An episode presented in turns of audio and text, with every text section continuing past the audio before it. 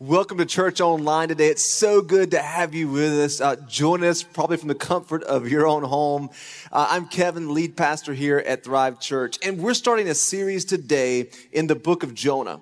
And I'm so excited about this series that we study this Old Testament character named Jonah for us to discover who is the Jonah inside of us as well. If you have your copy of God's Word, go ahead and turn to Jonah chapter 4, uh, verse 1. Jonah 4, verse 1. We're going to start at the end of the story, and then next week we'll begin the story, but we're going to start at the end of the story first.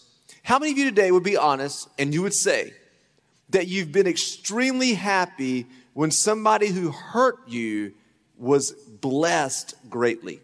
How many of you would be daring to say that I have really been so happy when somebody who hurt me got a great blessing in their life? There are very few of us that can do this, including yours truly. That is the hardest thing to do is to hope for God's blessing and hope for God's favor and hope for God's mercy for someone who's hurt you deeply. And as we look at Jonah 4 today, that's exactly what Jonah struggled with too.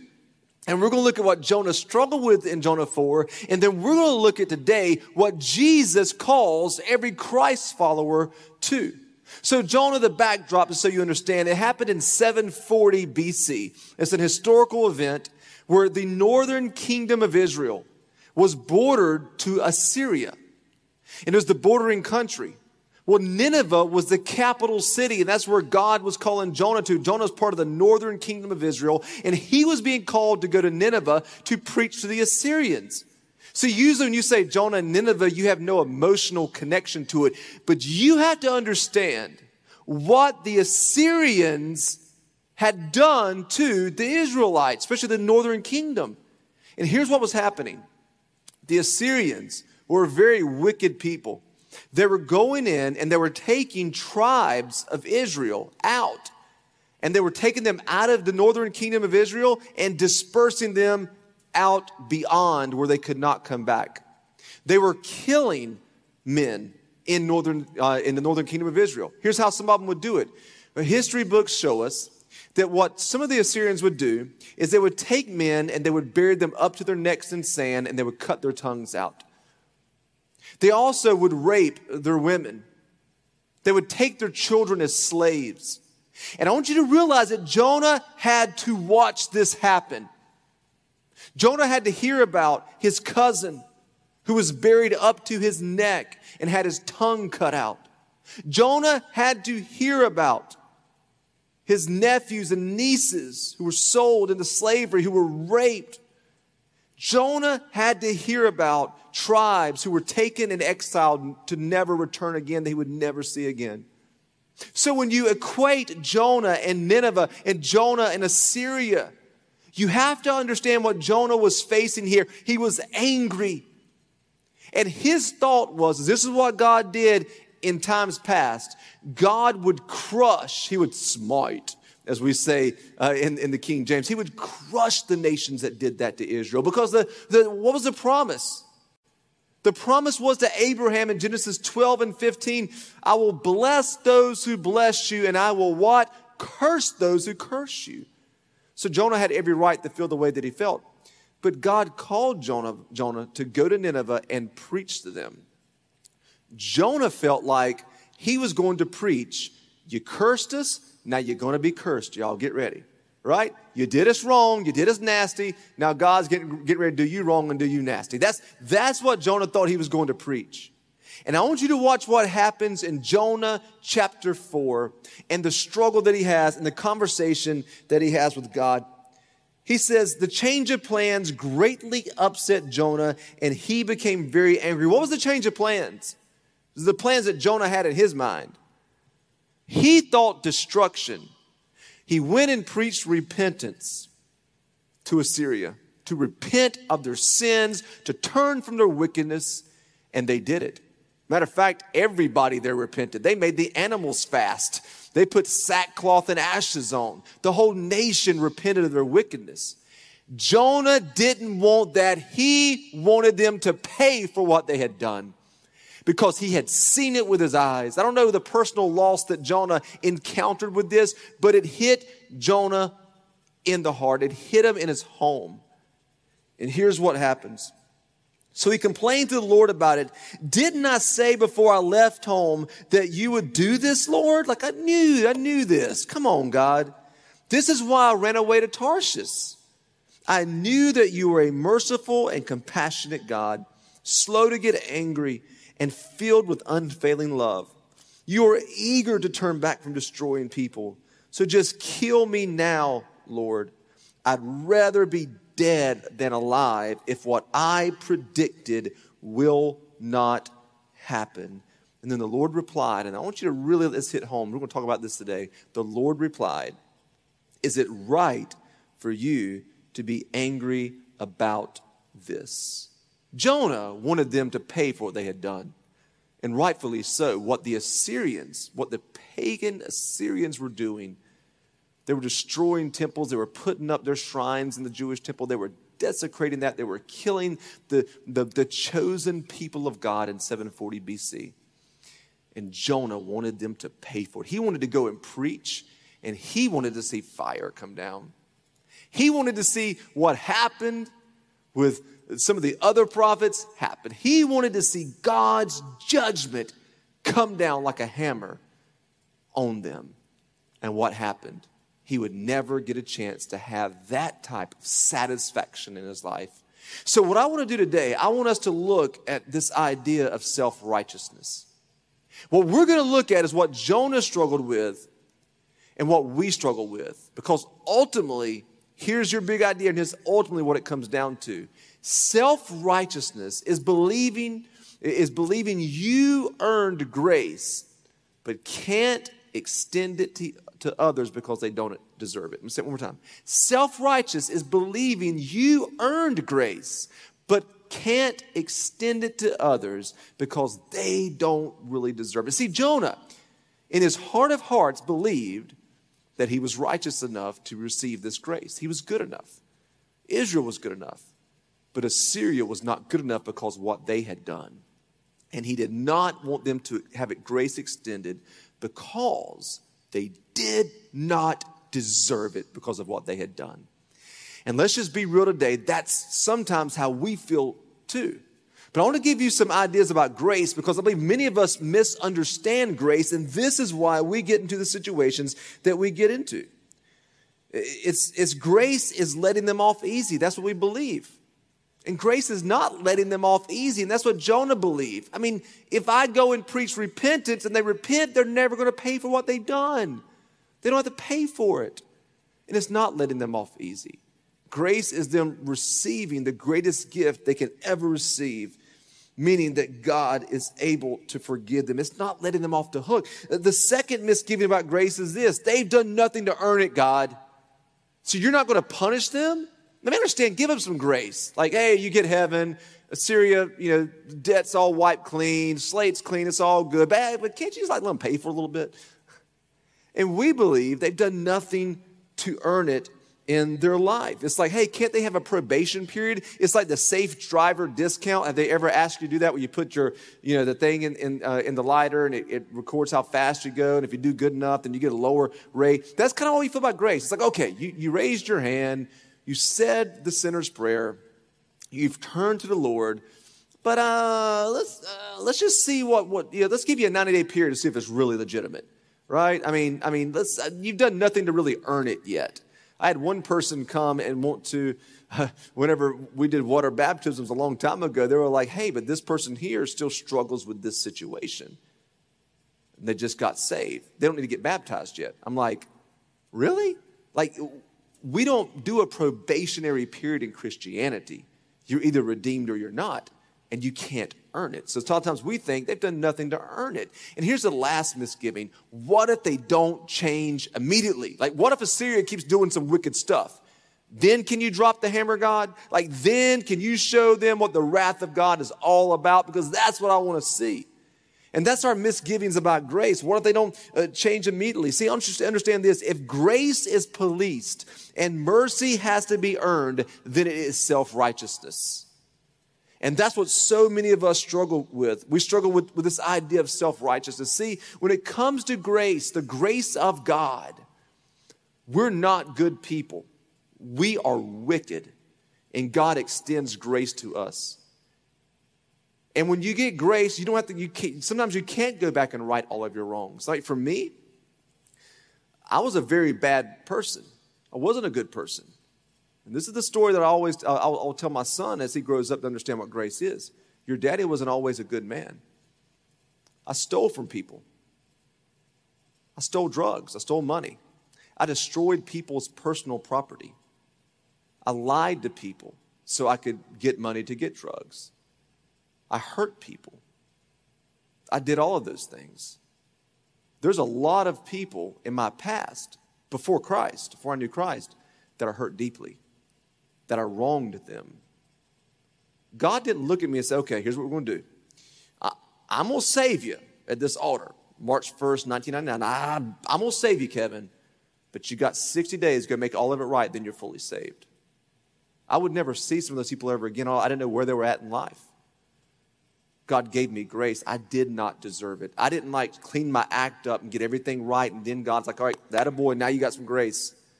And see, as I say that, you're like, yeah, that's grace. I understand that. But here's the problem you're okay with God doing that for someone. But here's where it comes down where the rubber meets the road. You're not okay with God doing that to someone who has treated you like Assyria treated the northern kingdom of Israel. You're not okay with that. And that's what I want to really deal, deal with today. I want to talk about because your self righteousness is hurting you you think you're a really good person. And you think that, hey, they're not really good and they don't deserve it. The gospel levels the playing field. We're all equally wicked, and God has redeemed us by his grace. Therefore, and here's why this is so important today, and if you don't get this, you are going to miss this whole idea. If we don't deal with our own evil self righteousness, because it's evil, Jesus said it is filthy rags. I can't tell you what the Greek really says uh, but it's as filthy rags, self righteousness is. But if we don't deal with our own evil self righteousness, then we will want to exact revenge, watch this, instead of extending grace. We will want to exact revenge instead of extending grace. That was the Jonah problem. He had never dealt with his own self righteousness, that he didn't deserve the mercy of God, that he wasn't a good person. See, Jonah thought that the northern kingdom of Israel were pretty good. And can I tell you, one of the reasons God sent Assyria and allowed that is because they weren't really good. They had drifted to serving pagan gods. But Jonah thought, I'm a pretty good person. I would not, I don't deserve anything bad. And bad people deserve bad things. He did not want to extend grace to Nineveh. He did not want to extend grace to the nation of Assyria. He wanted to exact revenge. And can we just be honest today in church? Can we be honest today that many of us watching this right now and listening would rather see our enemies have revenge exacted than grace extended? We'd rather have, see, to have that revenge exacted on them, that they, we see them destroyed rather than seeing them receive grace and mercy. And if we don't get that, we're always going to drift into that area. And friends, we have to do that. We, we can't desire revenge. You know, I, I was confronted with this as I was you know, writing this message that there was a consultant who is a really well known consultant. And we're going to bring him in to help us with our church to figure out what we can do better. And so when I contacted him, it was a great conversation, super nice guy. I was excited about it. And then he sent the invoice. Um, this was in February. He was going to come in in December. We are going to go ahead and book him to get him on our schedule. And I said, okay, um, you know, we, we, we'll, we'll send the, uh, the half of the payment, you know, 60 days before, and then you'll see the other half whenever you come and you do the work. If you don't, then you'll pay back the other half, blah, blah. Well, he called me and said, No, no, no, no. I, I, don't know who you think you are. And he spoke to me like this. He says, I don't know if you've ever dealt with consultants. And by the way, yes, we have with many consultants. Uh, we have a lot of coaches and consultants that help us with our church. He said, I don't know who you think you are, but I, I, I need all the money right now. This is couple thousand dollars. I'm like, all the money right now. I mean, that's weird. Like, you don't do, if a contractor comes and gives you a bid, you don't pay him before he does the work, right? I mean, that's common sense. I said, hey, uh, um, I don't know to tell his name, but I said, hey, buddy, uh, in the business, did you, do you operate in the business world at all? Because they don't do this. He says, you obviously don't understand how all this works. And he got really angry. Well, the guy then calls me up later and divulges that he needs the money because of a personal problem and, you know, because he had the check already. And we made him sign a, a notified letter that if he does not perform the services, he pays the money back. And he was like, How dare you do this to me? Who do you think you are? And he kept on and on. After he told me he needed the money personally, he was struggling, trying to pull my heartstrings a little bit. Well, let's, let's keep going. It doesn't end there. Then, when we book his plane ticket, he calls me up and says, How dare you? I deserve first class. Nobody's ever treated me like this. Why would your staff member book me in this? They don't understand anything about hospitality. Your church doesn't understand how to be hosp- uh, hospitable to people. You don't understand any of this. Your staff doesn't under. I mean, he was just trashing us. And then, whenever it got to the point, uh, you know, with, with, booking hotel, he didn't like the hotel because it wasn't, uh, you know, nice enough for him. And he called me up, and I'll never forget. I was at the doctor with my wife. Enough was enough. I called him and I said, Let me tell you something. And no, I didn't cuss at him. I wanted to. I wanted to speak in tongues. That's called cussing, right? I'm joking. I said, Let me tell you something. You will not talk about our staff like this. You will not trash our church like this. You have operated without integrity, and I have every right right now to, to sue you to have that money back. You're not coming to our church. Well, no, no, no, no, I'm sorry. I said, No, you will not step foot in our church. I don't need you. And here's what I'm going to do, buddy. Here's what I'm going to do for you. You keep the money because you've already spent it. You keep it. May God bless your ministry. Click. Now, here's where the rubber meets the road. You saw what happened there, right? I take our church's money seriously. This comes from donors and givers. Here's the struggle for me I see this guy on Facebook all the time. He has different groups and different things that he does, and nobody knows this, what he did to us. After this happened, I rejoiced when he would go through struggling times. And the Lord, the Lord confronted me. The Lord said, Kevin, you have evil self righteousness. Have you ever wronged anybody? I said, Yes, Lord. Have you hurt people? Yes, Lord. Have you operated without integrity at times? Yes, I have, God. He says, I want you to pray blessing over this guy every time you see his, his mugshot on Facebook. Every time you see that, that, that guy pop up, you pray. I said, God, he doesn't deserve it. You know what he's doing. I mean, literally, what was happening was I was having an Assyria moment with God. And God said, but you don't deserve it, Kevin. You want revenge. He needs grace. And friends, can I tell you the hardest thing for me right now is this happens every day that his little face pops up. I think, you thief, you liar, you sorry. And here's what I do. You ready? I pray for blessing over him. God bless him. Bless him so much that he ends up in the hospital. No, no, no, I don't do that. I do pray for God to bless him, for God to increase his territory, for God to multiply him. I do pray for that. Is it hard? Yes. Do I feel it in my heart 100%? No. But that's what I pray for. See, that's what we have to do. We have to overcome the lie of self righteousness because we, we buy into it. And see, the lie of self righteousness is this is that you deserve God's grace and kindness towards you. See, I feel like that guy doesn't. And I feel like I do. Okay, I, I, I do deserve. God bless me with this. You know why? I deserve it. No, I don't deserve it. I don't deserve anything that God's ever given me because I am wicked and I've been redeemed by the blood of the Lamb. If you buy into an Oprah theology that you're a good person full of light, you have bought into the lie of the devil. You have to come to terms that you are not that. We are not good people, and we, we do not deserve God's grace and kindness toward us. We don't deserve it. Matter of fact, the, the verse that opened my, this is the first verse I ever memorized and I wasn't a Christian. I was not a Christian. My friend was in Wendy's with me and I told him, I said, if our friend Andy didn't go to heaven, nobody did. My friend was a believer, just got saved. And here's what my friend said to me. I'll never forget it. Colossians 121. He says, this includes you who were once far away from God. You were enemies, separated from Him by your evil thoughts and actions.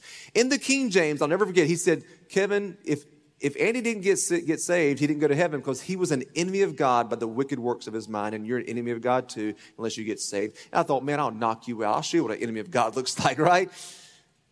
But that's the truth. And some of us believe that we're really good people and the people who've done us wrong deserve justice. That's not grace. And we've got to come to terms that we are going to realize that we are desperately in need of God's grace. Look at God's response to his enemies in Ephesians 2, verse 4 and 5. Look at, look at God's response in Ephesians verse 2, uh, uh, chapter 2, verse 4 and 5. But God is so rich in mercy and he loved us so much, even though we were dead, even though we were wicked, separated, dead because of our sins and our trespasses. He gave us life when he raised Christ from the dead. It is only by God's grace that you have been saved. You have to understand that you don't deserve it. And when you get to that place, then God can give it to you. See, Jesus even dealt with this in his earthly ministry. Jesus came primarily when he came for the, for the Jews. That was his ministry. The ministry to the non Jews didn't happen until the Apostle Paul came on the, on the scene. And there's this Greek woman, this Syrophoenician woman, who goes to Jesus. And she says, Will you please heal my daughter? She's a non Jew. Jesus' response to her was this He said, Why should I give bread to the dogs? That's a very harsh statement. Meaning that Gentiles are like just mangy dogs that roam the streets. They're not good enough. That woman could have said, Who do you think you are? here's what she says She says, Even the dogs will eat the crumbs from the children's table. She humbled herself in front of Jesus and said, Jesus, I accept what you said, but let me tell you, I'm going to humble myself. Here's the thing until you are willing to eat crumbs under the table, you will never have a seat at the table. Until you are willing to eat crumbs under the table, let me explain that. You will never have a seat at the table. That is what grace is. And many of us can't operate in a grace filled lifestyle with God because we believe we deserve it. And we can't operate in a grace filled lifestyle with others because we believe we deserve it. So, what are we going to do? What are we going to do? We're going to extend grace to those who least deserve it in your life. You're going to extend grace. That's what Jonah was called to do by God to Nineveh. Extend grace to the Assyrians. They're the ones who least deserve it. And that's what we have to do. Extend grace to those who least deserve it. In Jesus' first sermon ever, the Sermon on the Mount, he addresses this to his Jewish listeners. And he begins to reshape and reform their thinking. And look at Matthew chapter 5, verse 43. He says, You have heard the law that the law says, love your neighbor and hate your enemy. That's what the Jews operated in. That's what Jonah heard. That's what all the Jews had heard. And then look what Jesus says, But I say, love your enemies. First time they'd ever heard that. But I say, Love your enemies. Pray for those who persecute you. Pray for those who took the money. Pray for those who hurt you. Pray for those who did you wrong. In that way, watch this, you will be acting as true children of your Father in heaven. For he gives his sunlight to both the evil and the good, and he sends his rain on the just and unjust alike. If you only love those who love you, what reward, what reward is that? And look what he says next. Even corrupt tax collectors do that much. He's like, good for you. You love the people that love you. Way to go. Evil people can do that. He says, No, no, no, no, no. I'm going to set the bar higher because of grace. Look what he says. He says, If you are only kind to your friends, how are you different from anyone else? Even pagans do that. But you are to be perfect, even as your Father in heaven is perfect. That word's meaning complete. That word there, the teleos, means an end or a goal in the Greek. That your goal is to be just like your Heavenly Father, which will call you to a higher standard than self righteousness will ever hold you to. And Jesus changes it. He flips the script. He says, Love your enemies. He says, Bless those who persecute you. Bless those who've done you wrong. Extend grace to those who least deserve it in your life. And this is a big ask.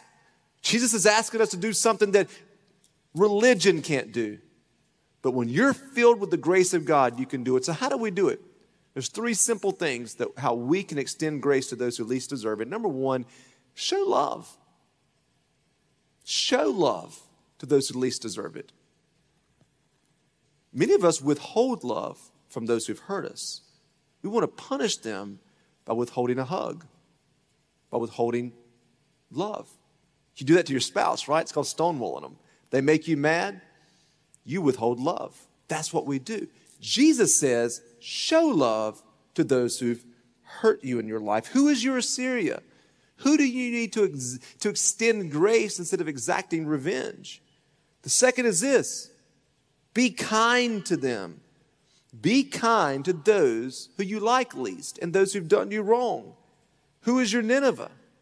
Be kind to people who are on the other side. Be kind to the other political party. You don't have to call them names. Be kind to them. Well, you just don't understand. I do understand this, and listen to me today. I do understand this. I understand what Jesus said. You can follow Republican leaders and Democrat leaders. I'm following Jesus. And he said, Love your enemies, love those who you like the least, be kind to them. You keep following political parties, I'm gonna follow Jesus because at the end of the day, I'll be judged by what Jesus said, not by what some person said. In politics, show love, be kind to those who are least kind to you. And finally, pray for them. Pray for God's favor, pray for God's blessing. See, Proverbs says if you wish calamity on, on your neighbor, God may take it away and give it to you. Because God's serious about that. Pray for them. Pray for your ex. Pray for those who have hurt you because they need God's mercy and grace even more than us who've already got it. They are in desperate need. I didn't need revenge when I hurt people before I got saved. I needed God's grace. And friends, people need God's grace. People need you to extend grace even though that they've hurt you. They need to see God's love in action. Christianity needs to stop being just a, a, a, religious church service, and people need to see something they've never seen before. So they'll take that step to follow Jesus. So, the next several weeks, we're going to continue to journey with Jonah. And we're going to look at the things that God does in his life and how God works in his heart and how God can work in our hearts. And I'm going to be praying for you that God, well, more than God, that you allow God to extend grace by the power of his Holy Spirit to those who've done you wrong. Stay tuned for next steps. Hey, that was an incredible message from Pastor Kevin. And today, as you're watching this online, you may want to make the most important decision of your life, and that's the decision to follow Christ. You see, Jesus, when he came to this earth 2,000 years ago, when he was born, he didn't just give great life lessons, he didn't just perform miracles, but he is the way of salvation. You see, when he died, he was crucified on a cross, but three days later, on that third day, he resurrected and came back to life. Now that's incredible because that resurrection wasn't just him coming back to life, but that was him giving us a way for salvation, to be forgiven of our sins. Because for you and me, we can't uh, do enough good. We can't earn our way into heaven. But as it says in Romans, uh, that the only way of salvation is through believing and confessing. That we believe that Jesus was who he said he was, that he died and resurrected on that third day, and in that resurrection conquered death, hell, and the grave, that we can be forgiven of our sins. So it's to believe that and to confess that. And if you want to make the decision to follow Christ today, it's you doing just those two things. So here's what I'd love for you to do. The way you can confess that today is click the link in the description that says you made a decision for salvation. And what we want to do, why do we do that? Because we want to connect with you. We want to invest in your relationship with God. And we have some free resources online that we want to send to you, that we want to connect with you. Again, we want to help you have a thriving relationship with Jesus Christ. And if you're new with us here today, if this is the first time or maybe the second time you've joined us here online, we'd love to connect with you also. Make sure you click that link that says I'm new here because we want to, again, we have something we want to give to you, some free resources and just a way to bless you for being with us today. So if you would, listen, we're about to go into this week, and I don't know about you, but I need God's help uh, with everything that I'm facing. So let's pray together today. So pray with me. God, we're so thankful that we can still gather even though online. And God, I pray that over the message that Pastor Kevin shared, God, may it impact us, may it transform us, because your word is true no matter what we're facing. God, I pray that you give us your strength and your peace as we go into this week. God, we thank you for all that you have done, all that you're going to do. And it's your holy name we pray. Amen. Thank you so much for joining us online today. See you soon.